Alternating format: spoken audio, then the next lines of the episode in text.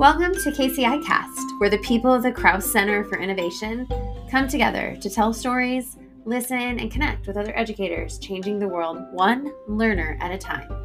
This is your host, Kate Tolnai, and I am ready to get this combo started. Let's do this!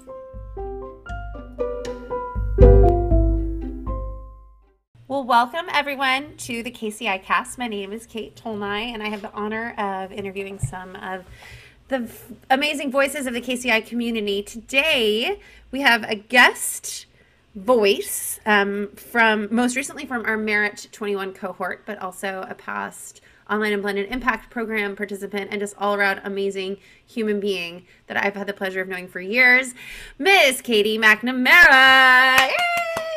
Hey, thank you so much for having me. You're so welcome. Thanks for um, saying yes to to this. Before we get going, um, I want to ask you a question. Oh, Would what is you, it? uh-huh. Would you rather teach in a classroom right after PE or right before lunch? Oh, right before lunch. Have you ever taught like middle school kids? Like Yeah. sensory overload, like even for me, um, the senses that come off their bodies. Never mind after PE. Oh, that that would be a hot mess. Before lunch, though, I'm kind of like hee hee. I So you'll take the hangry Oh. over the stanky. Oh yes, and I got crackers for the extra hangry, so we're all good. I love it. Fully prepared. Fully Yeah. prepared. I love it. Your emergency toolbox is ready to go. Well, that is a wonderful segue into what you do. So, Katie, introduce yourself. Tell KCI Cast who you are, what you do, where you do it. Hi, all. I am a high school teacher librarian for the Kern High School District, and I also serve as program director for the teacher librarian credential for Fresno Pacific University. So, what that means is like I do a gazillion million things because that's what teacher librarians do. Gone are the So days where libraries are just books. like, huh, do I sit and read all day? Um, no, not for any of my day. Sitting, reading, what? Um, so, yay, I get to do a lot of different things, which is perfect for me because I love all the things. And my passion really is in curriculum design. So, I focus in that direction. So, what does that look like for you as far as partnering with other teachers? Like, are you co-creating lessons with them, or do they just like? How, what does that even look like in the high school district? Because I'm here, I am imagining like you know the librarian sitting in the rocking chair, like reading this, reading the picture books, the kindergartners. That's what you do. So, I still do read picture books occasionally because there's Mhm. some awesome themes in those books, right? They're not just for like eight year olds. And some of my Mm-mm. books, like, oh my goodness, you cannot read them to an eight year old. But what does the co-creation look like? It, it really varies and there's a lot of elements that go into the variance. Um, honestly sometimes i put into mind the current situation. Like honestly during covid collaboration was like 2% them and the rest was me. And that's not really collaboration but that's where my teachers were at. They just needed so much help. Or like just please do this for me. And so i would take what i could off of their plate. But minus total chaos it's more like a 60 40 still more on me but that's okay because also like another um, like hat that a teacher librarian wears is pulling in um, relevant technology edu Mhm. trends. So it's possible that my teacher is unaware of this new thing that just helps make learning fun and engaging. So i'm developing this lesson stuff for them as well as kind of getting some backwards personalized development as well or sorry Hmm. professional development because yeah they'll they'll learn something as well with how I tweak it. Like um, that's how someone's learned about book snaps. I bring it in like, oh, Mhm. you want your students to like annotate the section of the book or like pull out themes. Well, let's do that through book snaps. Like, okay, but what does that look like? So having the conversation of um, what the teacher's goal is, Mhm. and then kind of backwards mapping it, and then adding that fun factor because my evil plan. Well, am I allowed to sit, say my evil plan? I'm I'm okay with it. I'm I'm here. Okay. I'm here for it. So my evil plan is for the teacher for this. Oh my goodness, I'm just stumbling. My evil plan is for the students to be begging their teachers when they get to come back to the library. Yes. Right. So like right now we're doing our crime scene in the library and the kids are just having so much fun with that. And that was collaborative as well. I went to a team. They're like, "Are you going to do one this year?" It's like, "Well, I wasn't really planning on it, but okay, let's go." and I, so I tied a crime scene to Midsummer Night's Dream that the 10th uh-huh. grade team is covering in class. Um, so collaboration just it, it, varies. Sometimes it's more of a split thing. Sometimes it's a bit more on me. And then depending on how we want to go with the co-teaching, but co-teaching is always awesome because it's two of us yeah. with them, and that's always helpful. Students, no matter how old they get, they really need that side-by-side support. And when you look yeah. at classrooms that have 40 students, one to 40 is not good. 2 mm-hmm. to 40 is much better odds. Mm-hmm. So true. And so when high school students are coming in to spend time in the library, it's it's usually when they're when they're technically in another class and the class goes to the library. Is that right? Or how else do you interact with the students? Okay, so I do believe it's the best job on campus, but it's a little like hairy. So yes to that. The classroom teacher brings their class in. I also teach library science course to students that are assigned to me that I have ah. Monday through Friday throughout the week. And I basically have to do, I did this before that there were terms for a flipped classroom during class time. Mm. Set my students up to be productive without assistance because when I have a visiting class, I have to give that visiting class my attention. Mm-hmm. Not that I mm-hmm. don't adore my actual students, but it's this pull. So, yeah, I'm doing the flipped classroom during class time with my library science students. And then I've got to figure out how to manage all of these things. Okay, so what are some instructional? You said your heart is really in instructional design. That's really where your passion lies and where your creativity flows. So, what are some strategies, the go-to instructional design strategies that you just you you find yourself using again and again? So I look at any way I can curate real easily. So mm-hmm. what does that look like? If I'm curating a lesson, maybe it's designed in a hyperdoc and then looking okay. at tools that are helpful. So maybe I'm designing my hyperdoc via Wakelet. Uh-huh. Oh my goodness. And then um, just whatever it is, it's going to make learning more pleasant for the yep. students and the teacher. Like I want my teachers and myself to enjoy what we're doing as well. Right. So classroom design, also going a step further, like what's the point of this? What are the students going to do afterwards? How are they going to take this and make something better, whether it's with themselves, if it's their neighborhood or a global scale? How does this transfer beyond my four walls?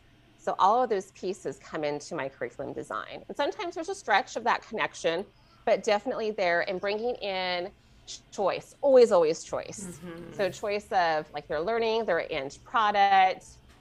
And that's where I can bring in the mm-hmm. creativity. Mm-hmm. So they get to, you know, figure out what makes them most warm and fuzzy. Like today, I was talking to my library science students. They just got through pitching their projects for their final exam, which was hard for some of them. Like they were like, can't you just tell me what to do? I'm like, well, but can't you just think? Like that's the constant battle, right?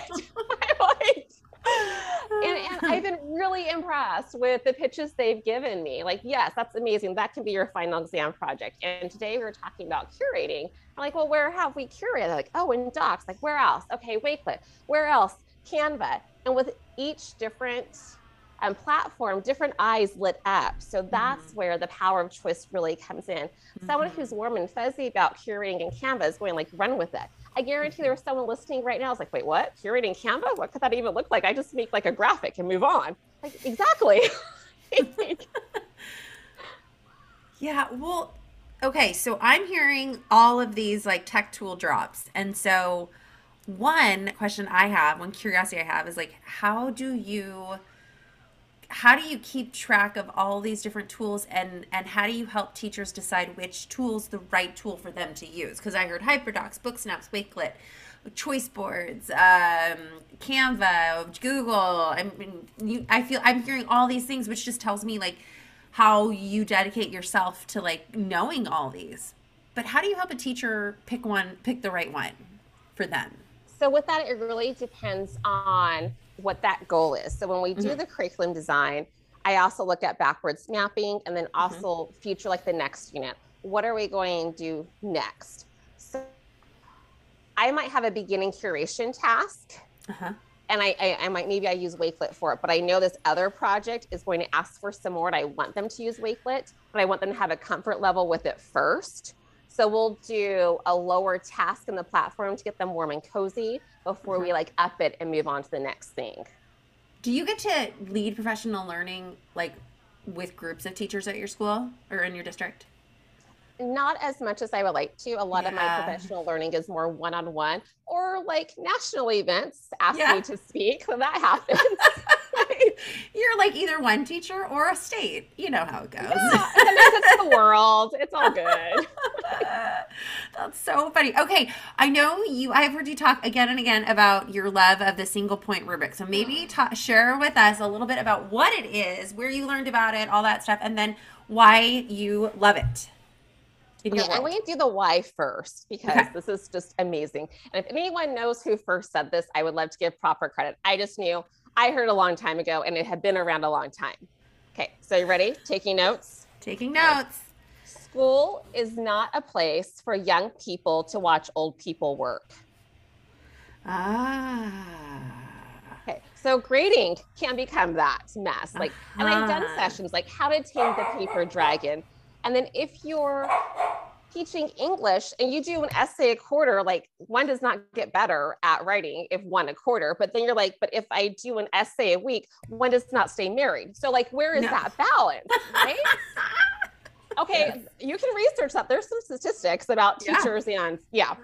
Okay, so I was talking with my students because I was just really bothered with this whole grading thing and the time it was taking. And I've, I've been teaching 25 years, so I, I've done my due diligence with all kinds of grading.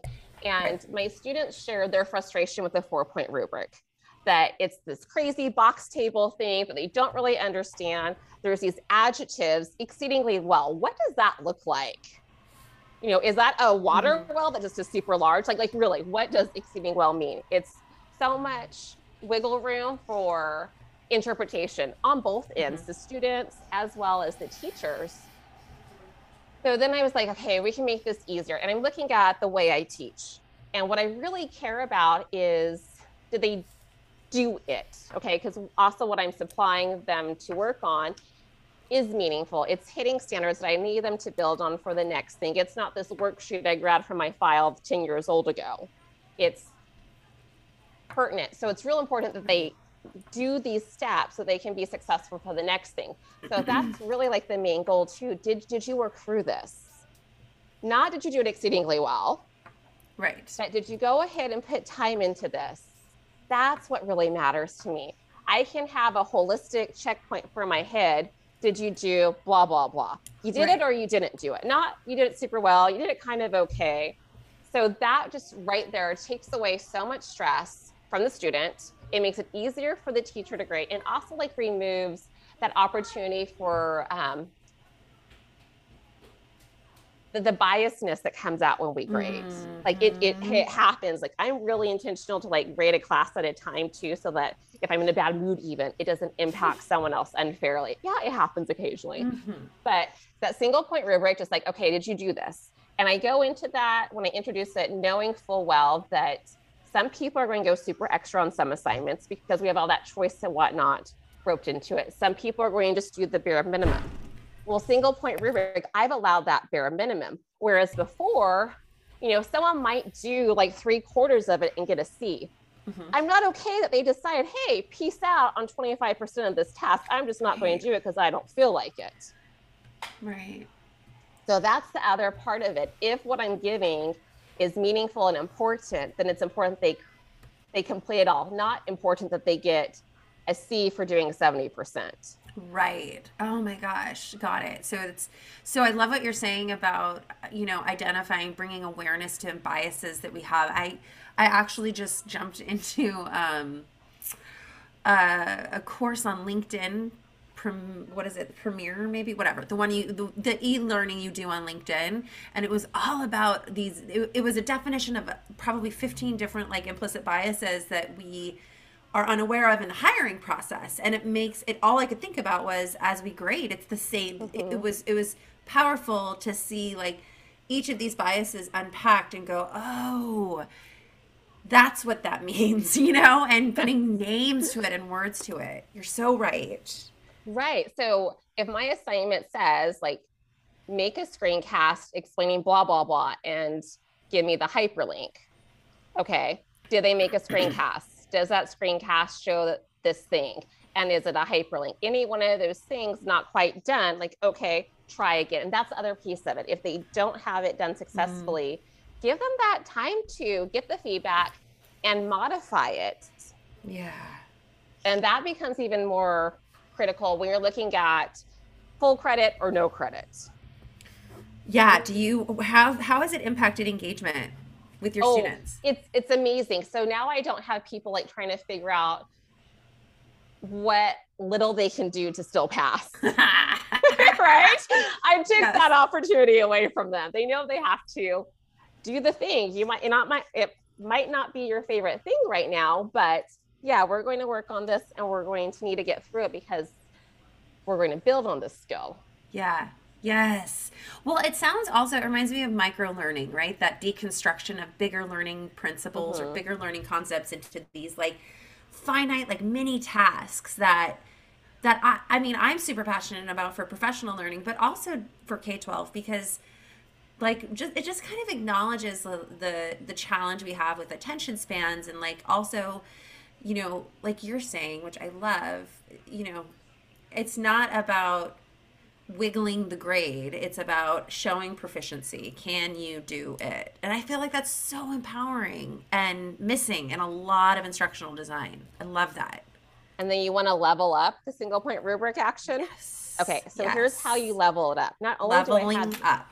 Yeah not only do i have that single point rubric is the only way you get a grade is with a conversation Mm. Okay, mm. so we're going to sit side by side. You're going to pull it up on your device, and we're going to have maybe a minute conversation looking through like the quick check like is the stuff there is it completed i can go do the minutia grading later to see what skills i need to come back and teach but i can at a quick glance mm. see okay is what i asked present and if it's not i can let them know like right away hey, I see that you have this, but you're still missing this piece. Do you have questions on this piece? Okay, well, and then you can answer whatever questions, and then they can go back and fix it. With that, just aha, like release, relax, that I can still yeah. do this and still get all my credit. Well, at what point is that before like the deadline, or is that when do you do that conferencing? So I'll do that at the deadline or beforehand. So it's up uh-huh. to the students if they want to show me something earlier. Got the deadline, definitely. And then because what I'm providing is important, yep. yes, I'm going to let them rework it. Absolutely. And you're probably not going to hit the final grade if it doesn't come in on time. Is that is that part of it too? Like if a kid has to go back in, ooh, ooh, okay. Ah, you all can't see her face, but I can see it. She's thinking. so here's a question. You have the student that conferences with you on the day of, you say you have X, Y, and Z to do in order to submit for grade. Um, they do it, but it takes them a couple days. Does that hit their grade? Why would it hit their grade? A great question. Yeah. How many of y'all have ever been late on your PG&E bill? Right. Oh, taxes. You know, not that I'm like, you know, saying that this is a good practice necessarily, but and then that assignment's really not late anyways. They they had the conversation, we talked right. about it, and so they're getting a chance to refine it. Okay. Well, in full transparency, um, our our team at KCI is very deep into our book study of equity, um, equity for grade, uh, sorry, grading for equity. And just today, we had like an hour conversation about the role of homework and how it impacts the grades. Oh, there's the dog. And um, an extra credit we talked a lot about. Oh gosh, I'm muting. Yeah. You're up, Katie. Talk. I, I will. Okay, exactly. So when we look at our grade and late policies, how much of that is compliance that we're focusing on? How much of it just ignores life in general? And right. sadly, something I've had to like question myself if someone's not doing the work, how much of it is because my lesson wasn't as good as it really should have been? And that's a really hard question to deal with, mm-hmm. but that's a piece of it too. Mm-hmm. And not that we, as the as the teachers or instructional designers, have to take that all on because you know spheres of influence and spheres of control are, they matter. But at the end of the day, you know it, there is something to be said about taking ownership over the experiences that you're building, and whether or not we're pushing ourselves as instructional designers to be as empowering as we can in our design. Oh, that's and that's I, a hard something for people to hear, Katie. It is hard, and and I get to. Um, that students need to be doing what they're told at school and all this jazz. But then I also think about students don't have a choice because we sometimes say, oh, well, they couldn't get away with this at a job. Well, you know, they're choosing that job. Yeah. They're not totally. choosing these six hard classes that they're in throughout the day. And they're also not choosing to go back to back to back to back to back with five minutes to get from one subject to the next and one room to the next and deal with all of their emotional turmoil. And I mean, you name it. I'm middle school teacher and me is going loud right now. Right. I'm helping students um, set up their schedule for college next year. Like, okay, we're just starting. So let's do these classes just Tuesday, Thursday. Yeah. And eyes just light up like, what? That's an option. Like, oh, heck yeah. And I know yeah. you. You know what you're going to be doing on Friday. Okay. So the classes yeah. are just Tuesday, Thursday. but like so what you talked about, good. like having even that control of where you are when, a very yeah. a very basic just human need, like yeah, just have some control of where your feet are taking you.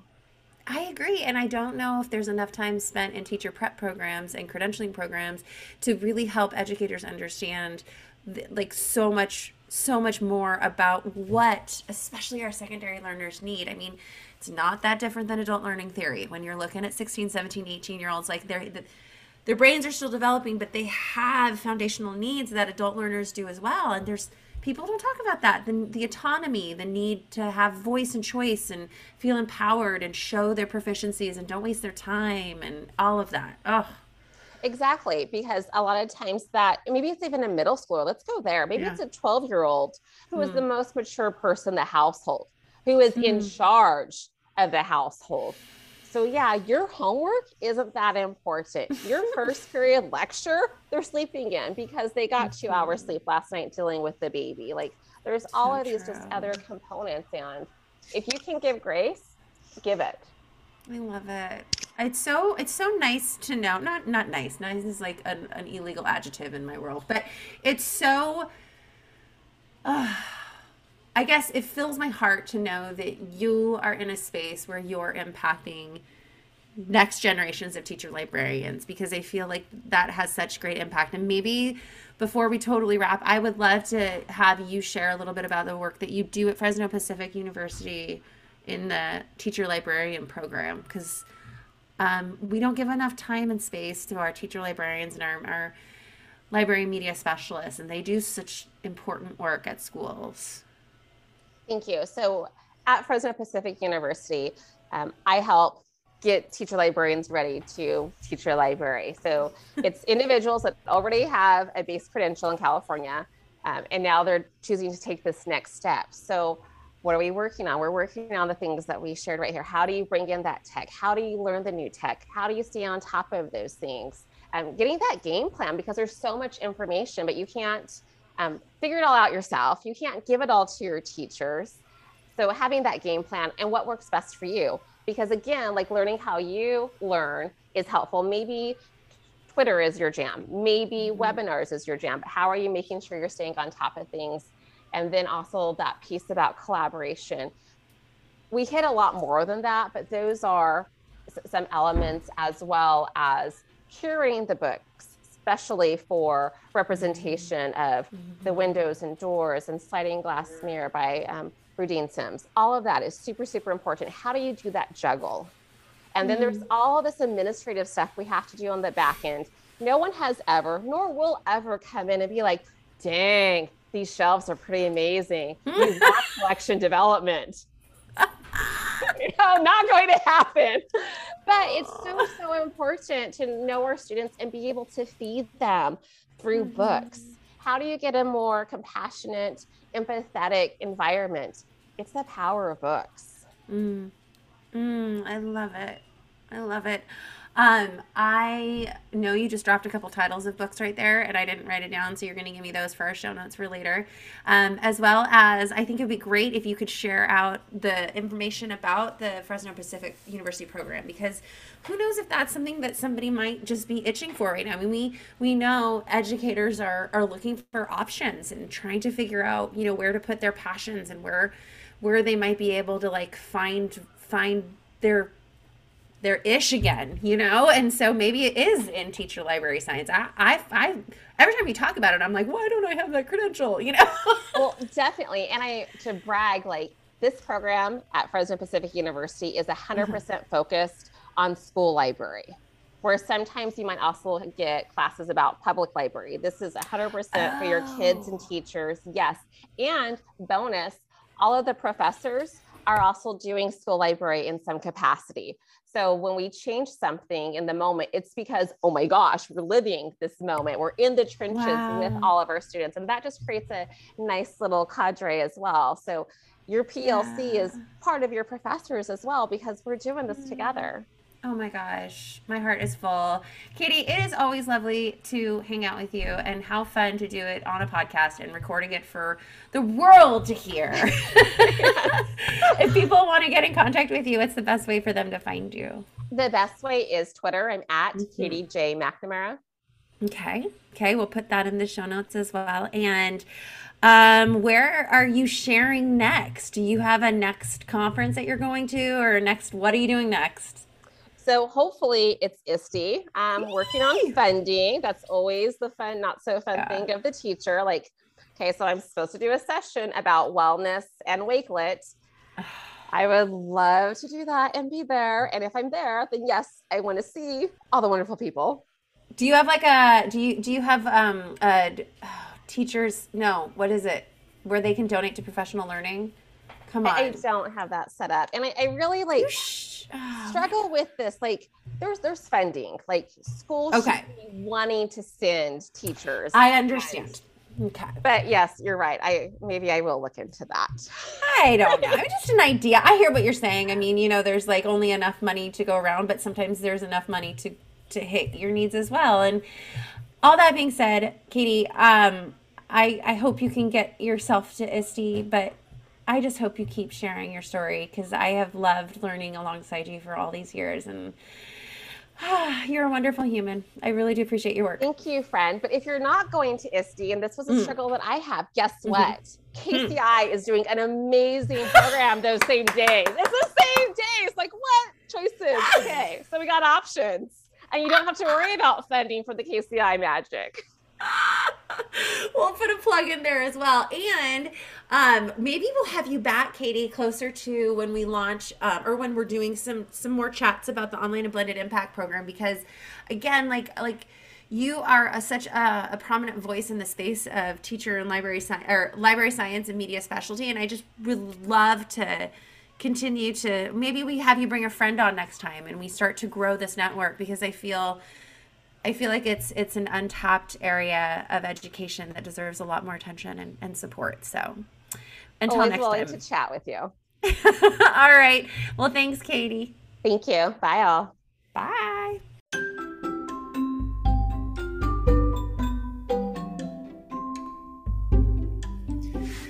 Thanks for hanging out with us at the KCI for this last chunk of time. Uh, if you'd like to follow us, please uh, find us online at krauseinnovationcenter.org, or you can find us on LinkedIn, Facebook, Instagram, Twitter, all under at Krause Center. Thanks so much. Can't wait to work with you all soon.